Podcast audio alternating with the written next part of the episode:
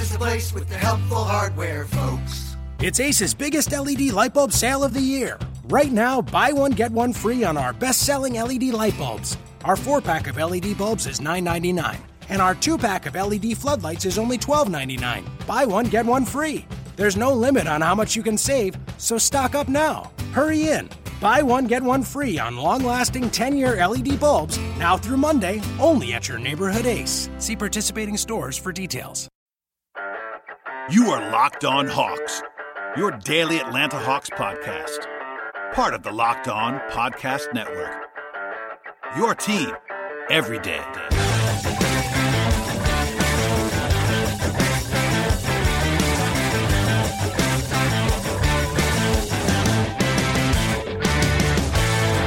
Hello, friends, and welcome to episode 197 of the Locked On Hawks podcast. I am your host, Brad Rowland, and as I said on the uh, on yesterday's podcast, uh, I would be coming to you again if something else happened over the weekend. Uh, I am traveling, so it took me a few hours later than I probably wanted to on this podcast. But uh, obviously, if you have been, been, paying any sort of attention to the Atlanta Hawks over the last uh, hours or even days, you would know that uh, things made things happened on on Friday afternoon. the Atlanta Hawks came out with a formal announcement to confirm what had been reported by Adrian Wojnarowski and Chris Vivlamore and others. Um, basically, there's going to be a reshuffling in the front office for the Hawks. Mike Budenholzer is going to relinquish his uh, president of basketball operations title and go back to simply being the head coach. Uh, as per the release, though, he will he will remain involved in basketball personnel decisions, which is an important uh, thing to note, um, given the fact that uh, you know, Bud is going to be very involved, but at, at, at this moment he does not have, he does not have a direct boss in this uh, in this way. But uh, worth noting that Bud is going to be the head coach only moving forward, according to this, and Wes Wilcox is going to be moving into something of an advisory role for um, for ownership. Actually, he will become a special advisor to ownership and has uh, resigned from his position as general manager. with that said, the team is going to be looking for a new general manager. Um, no word yet from Tony Ressler as to whether that person will be given the title of a president of basketball operations. He was actually asked that by the AJC. I believe Chris, it was either Chris Moore or Tim Tucker. I apologize for not having that in front of me now, but uh, he was asked about that and actually gave a, a response basically saying that it was uncertain. But at the same time, uh, he also said he could live without that title being in the organization, um, and it's, it's, not really not really an important uh, takeaway. But uh, there will be someone who's in charge of basketball operations, whether that be in the GM role or in the president of basketball operations role. But it will not be Mike Budenholzer, and it will not be Wes Wilcox. So uh, lots to unpack there. Obviously, uh, we this is kind of trickled out in various waves with the original reporting um, from ESPN that Wes Wilcox is going to be parting ways with the organization. That, of course, has not come to be as he's still employed by the Hawks uh, safely. Um, whereas Budenholzer, that that kind of came down from uh, Adrian Wojnarowski and was later confirmed by, by, the AJC as well. So a lot, lots going on there. But uh, in the end, we kind of just know what we know at this point in time, and that's that Bud will not be uh, in charge of president of basketball operations, and he will and Wes will not be uh, directly in the mix either with regard to being the general manager. So, um, you know, big picture takeaways here. I don't I don't I don't have want to spend too much too, too long on this podcast as to uh, kind of how we got here, but more so how, where we're going now. Uh, there was a there's a lot of uh, quotes flying around. Um, there was a it was a conference call um, with Tony Ressler this afternoon, as on Friday afternoon uh, with the media. I was not on that, but uh, have have heard some things and some have read some things with regard to that. Um, also, you know, some stuff from the from the release itself. Uh, for instance, Mike Budenholzer in the release uh, indicated, and I quote, "For our franchise, I believe it was necessary and positive set of changes. I am fully committed to the Hawks organization and look forward to helping with the search process and eventually working with the un- with the incoming GM. Together with ownership, the incoming GM and front office staff and our coaching staff, we will continue to work toward building a team that can achieve a high level of sustainable success."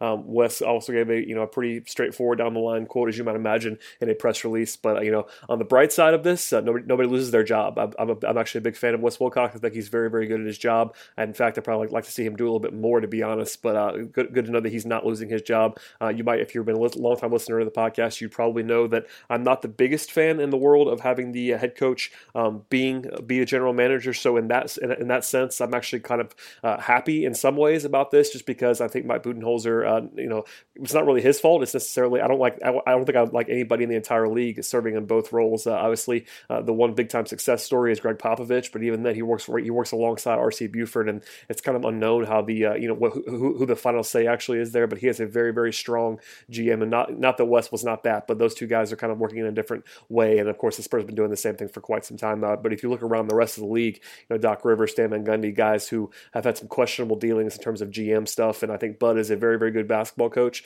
not necessarily proven to be a good GM at this point in time. I have not loved everything that the front office has done in the last couple of years, and so have him go uh, back and just be a basketball coach. That's, that's what we know he's 100% good at. Uh, is definitely a good basketball coach, so that's the one positive here is that you kind of get back to your roots with that. Um, on the negative side, one of the one of the few positives in my mind to having uh, the coach be the GM is that you kind of uh, run through process and you're process oriented um, more so than results oriented. Um, Bud is a huge fan of process, and while he was the head coach, that necessarily you know, that can kind of provide some uh, some issues because uh, normally head coaches want to win basketball games, and they might be a little bit you know more short term focused and long term focused. Um, with this uh, with this out of the way, that you know I, I can't guarantee you that the general manager will uh, be aligned perfectly with Bud because obviously Tony Ressler is going to make that hire, and I'm not sure he is aligned with Bud necessarily either on everything basketball wise. We don't know that he isn't either, which is worth noting. But um, some of the names that have leaked out um, today, actually from Marc Stein, was the, the, guy who reported these two things. Um, but uh, David Griffin of the Cavs and Joe Dumars, former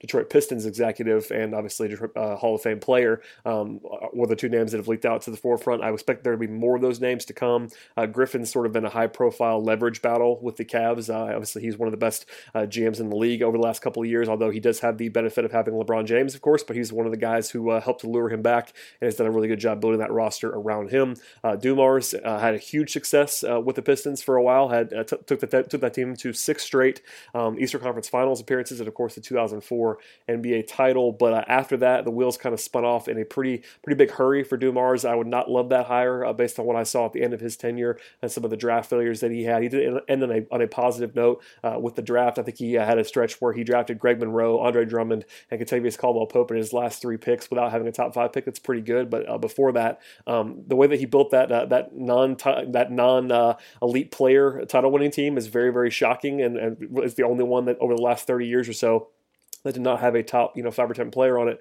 that was able to win a title. But in the same breath, um, that's sort of uh, a situation where you can't really replicate that as easily as you uh, might like. And Dumars' draft record is not good, and some of the contracts that he gave out at the end, you know, Ben Gordon, Charlie Villanueva, et cetera, et cetera. Uh, I would be a little bit worried if Dumars ended up being the guy. But uh, this is still very preliminary. Uh, we obviously do not know a ton about what they're looking for, um, aside from what you can read and what so, and, and, what Ressler has said publicly, both in the AJC and in the um, in the statements, as well as just kind of what the direction of this team is at this point in time. Uh, I'm not, uh, you know, the one thing we do know is that Ressler indicated to the AJC that, uh, and I quote, "We are full steam ahead, looking for a GM and hopeful to have one before the draft and free agents and, and, and free agent dates."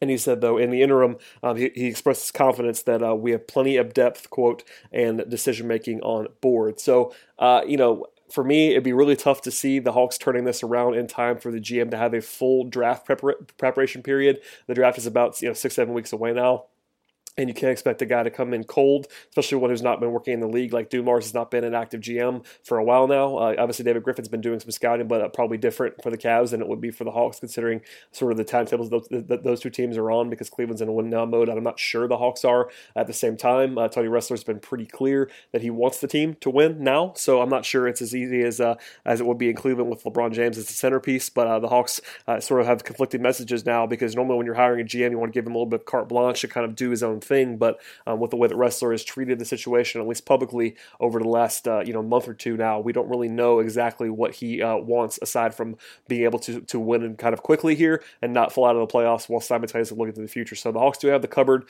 uh, pretty full in terms of draft picks. They have that future pick from Minnesota as part of the Adreian Payne trade. They also have the future pick uh, um, in the Kyle Korver trade and this year's number 31 pick uh, from from Brooklyn from that trade um, back in back in the day when they acquired the sort of the uh, the haul from from the Nets ended up being a, you know a, a pseudo first round pick. So this, the cupboard is pretty full there, but still you have to be able to make those picks. And uh, for me, almost more importantly, is just kind of looking long term with the actual roster and free agency. Because if you go out and sign Paul Millsap and Tim Hardaway Jr. and overpay and kind of type your cap sheet, there's only so much you can do in terms of uh, what rookies can uh, bring to the table in the near future. So without going too deep down that road. Um, a lot of changes here, uh, ones that I'm certainly uh, not super comfortable with. I just I'm not I don't have the most confidence that the general manager hire will be an easy one. Um, if nothing else, I can't imagine a situation where uh, the, probably the most qualified GM candidates want this job. There's still too many cooks in the kitchen, in my opinion. Uh, given the fact that you know that Bud has uh, had that power and will and will apparently continue to have a voice in, in player personnel, he probably should have a voice as the head coach, but uh, just how big of a voice kind of remains to be seen. And as well as if you're the, if you're a new GM GM and you see a guy like Wes Wilcox still being around, as well as Tony Ressler and the things that he said in public about being sort of the final voice, uh, I'm not sure that they're going to be able to go out and get a candidate of the highest order, um, given all those stipulations, and not just having uh, sort of carte blanche to do whatever you wanted to, because Danny Ferry famously had uh, in, in, his contract that he was basically able to do anything he wanted to do. And while that, that may not be a, a tenable situation for most people, you're going to have to get the any any GM is going to want, uh, if not final say, as much as, as much say as possible, and with with a lot of voices in the room may not be super easy. Also, a name that surfaced, uh, at least not in a real rumor, but uh, people already started talking about Sam Hinkie. Uh, obviously, he's an intriguing candidate. I think he's very, very smart and good, uh, but I, I, can't imagine he's going to want to come into a situation where he's not going to be able to do whatever he wants to do and to shape the team. And while I think people have uh, sort of unfairly portrayed Hinkie as a tanking enthusiast, sort of in a vacuum, he obviously did that in Philly to the way that, we, that we'd never seen it before, but that doesn't mean that he would have to do that everywhere he went. So it wouldn't necessarily be a blow up situation in Atlanta full scale like it was in Philadelphia Philadelphia, but um, he's a guy who is uh, more of an more of an analytical mind that I, I, he would need uh, sort of the blessing of ownership to kind of do whatever he wanted to. I'm not sure he's going to get that in Atlanta, given the way that Ressler has been, you know, kind of on the record now that they want to win and they and they don't want to take a step back in doing it. So we'll keep an eye on that. But uh, for now, I'm sort of unmoved by the process. I don't think that it's uh, it's terrible by any means. Uh, there are positives, as, as I said. I'm I'm a big fan of Bud just being the coach of the team, not necessarily uh, having to do the dual role, but my my guard is up with regard to the GM role and sort of how this is going to play out because having three guys with GM experience, quote unquote, with between the new the new guy Bud and Wes, plus the owner, uh, who I, I, don't I want to say he's meddling, but it's at least getting close to that at this point in time. So a lot of voices. I don't really love that. I like to have sort of one GM, one head coach, and kind of line it up that way. But uh, that's sort of dream thinking with the way this has gone down. So and there are positives, there are negatives to every situation, and we will not know a ton until we see what the GM uh, is in place and uh, kind of how they spin that as to how much power he has, etc. So um, you know, a lot to learn between now and hopefully uh, the next couple of weeks when they're putting somebody in place. But if they don't, it's going to be Bud and Wes running running the draft, and this is a big draft for the Hawks with two picks in the top 31, and uh, free agency is arguably even bigger than that, with you know half the roster being free agents at the end of the season, as well as a couple of massive decisions to make. With Paul Millsap and even Tim Hardaway Jr. is a guy who uh, is a big decision uh, for better or worse for the Hawks. If they want to keep him, it's going to be a serious investment uh, and one that I, I, I, wouldn't necessarily do, but uh, there's a lot there's a lot that I wouldn't do that this, that this, team is probably going to do in the next couple of weeks and months. So uh, all that to say, this could be a short episode as usual. I am still traveling, but I wanted to get something up here as fast as possible. We'll have a full show on Monday. Um, we'll probably get back into the uh, player reviews unless something crazy happens and we learn a lot more about this. But this will be a, a big topic between now and the fact that and whenever the GM is announced, whether that, that that could be tomorrow, that could be June one, that could be July fifteenth. We don't really know when it's going to happen. So uh, until then, will be a lot of speculation. We'll have our finger on the pulse. But uh, with that said, thanks for listening to the podcast. I apologize for the slight delay as to uh, getting this sort of emergency pod up and willing. So uh, there, there it is. Break it down however you want to no hot takes yet for me. We'll see how what the next step is. But uh, for now, Bud is Bud is the head coach, not the GM anymore. Wes is still around, and uh, we'll see what the next step is. So with all that said, stay tuned for Monday's podcast.